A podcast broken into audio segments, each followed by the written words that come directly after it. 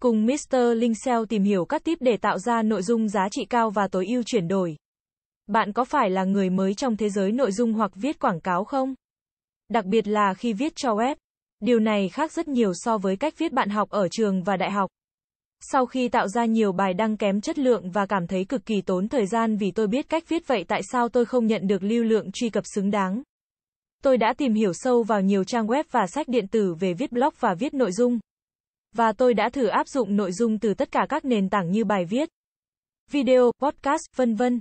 Sau đây là các tip mà bạn có thể lưu lại để giúp tạo ra nội dung giá trị và nâng cao chuyển đổi cho doanh nghiệp của mình tốt hơn mỗi ngày. Thứ nhất là bạn cần biết biết đối tượng mục tiêu của bạn. Vâng, đây là một trong các cách tiếp thị và xây dựng thương hiệu dễ dàng nhất. Nhưng thật ngạc nhiên là vẫn có nhiều người bỏ qua bước này. Bạn cần biết bạn đang viết cho ai. Ví dụ, trên blog của tôi, tôi đang viết cho các chủ doanh nghiệp. Độ tuổi từ 25 đến 55 tuổi. Những người cảm thấy thoải mái với việc đọc các thông tin chi tiết, sống ở các thành phố lớn như Hà Nội hoặc Sài Gòn và có khả năng đã truy cập trang web của tôi sau khi tìm hiểu về SEO Mentor tại Việt Nam. Chấm. Nhiều doanh nghiệp hiện nay rất cần người dẫn dắt team SEO in-house cho họ nhưng tìm trên mạng thì toàn gặp phải nhiều kẻ lừa đảo khá nhiều. Các bài đăng của tôi, đặc biệt là các đoạn giới thiệu, rất cẩn thận để người đọc biết rằng tôi hiểu những gì họ trải qua và cảm giác của họ khi họ thuê phải những kẻ lừa đảo. Vì vậy họ được khuyến khích đọc tiếp, làm cho đối tượng mục tiêu của bạn cảm thấy được hiểu là điều quan trọng và nội dung của bạn có thể phản ánh điều đó nếu bạn biết chính xác mình đang viết cho ai. Thứ hai là tìm điểm nhấn của người đọc. Phần lớn nội dung tốt đến từ trước khi viết từ đầu tiên của bạn.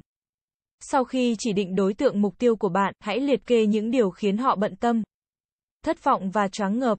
Lấy ví dụ về blog của tôi một lần nữa, đây là danh sách các điểm mà tôi đã lưu ý trong nhiều năm khi viết bài để phân phối nội dung tới đối tượng doanh nghiệp. Tạo một thói quen cho các doanh nghiệp tìm kiếm thông tin về SEO mới và thông tin về các kỹ thuật mũ trắng. Làm họ cảm thấy choáng ngợp với lượng thông tin có sẵn trực tuyến. Làm họ hiểu về việc SEO tool gây tác hại cho SEO như thế nào. Làm họ hiểu về cách lựa chọn những bên dịch vụ SEO làm thật và có cam kết để tránh bị mất tiền oan. Nhiều người trong số này trở thành tâm điểm của mối quan tâm của họ mà tôi giải quyết trong các bài đăng khác nhau. Có một sự tin tưởng được thiết lập giữa chúng tôi và họ có nhiều khả năng sẽ liên hệ với tôi để tìm câu trả lời chính xác về dịch vụ SEO. Thứ ba là bạn cần phát triển hệ sinh thái về nội dung. Bằng cách xây dựng một hệ sinh thái nội dung làm cốt lõi cho chiến lược của bạn. Ở giai đoạn lập kế hoạch, hãy đưa ra các chủ đề cho các bài báo hoặc dự án trụ cột phù hợp với mục đích kinh doanh của bạn. Nhưng dễ dàng tái sử dụng với nhiều kênh truyền thông. Cần chú ý về việc thực hiện và phân phối nội dung trên các nền tảng hợp lý. Bằng cách này, bạn sẽ có thể tối ưu hóa nỗ lực của nhóm, cũng như mang lại sự nhất quán trên tất cả các kênh liên quan như website, mạng xã hội, media video, email, vân vân. Việc lựa chọn nội dung chủ đề sẽ quyết định thành công cho chiến dịch nội dung của bạn. Thứ tư là bạn cần kết hợp các định dạng để làm content marketing.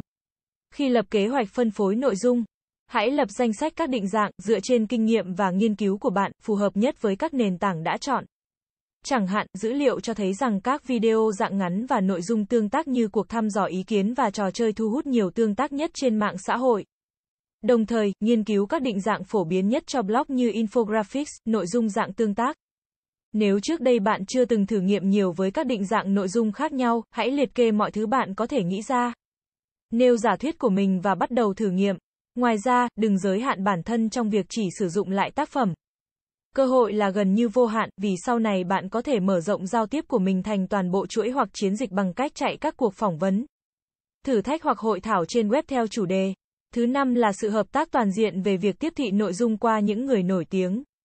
Hợp tác là tương lai của tiếp thị nội dung và chúng trở thành một phần không thể thiếu trong nhiều chiến lược thương hiệu. Cho dù bạn đang hợp tác với một thương hiệu, người tạo nội dung hoặc tổ chức khác, bạn sẽ nhận được các lợi ích khác ngoài việc tạo ra một phần tiếp thị nội dung độc đáo và thú vị. Đặc quyền mà bạn có thể nhận được từ sự hợp tác tiếp thị nội dung như sau. Mở rộng tệp đối tượng khách hàng của bạn. Nâng cao nhận thức về thương hiệu. Danh tiếng mạnh mẽ hơn. Sự chú ý của phương tiện truyền thông trên tất cả các kênh. Tăng doanh số bán hàng và được nhiều người nói tốt về thương hiệu nhiều hơn. Cảm ơn các bạn đã xem. Hãy đến với dịch vụ SEO tổng thể SEO Mentor uy tín, trách nhiệm, chuyên nghiệp. Chúng tôi follow theo dự án mãi mãi trước và sau khi hoàn thành dự án. Liên hệ ngay hotline 0913674815 để được tư vấn cụ thể bạn nhé.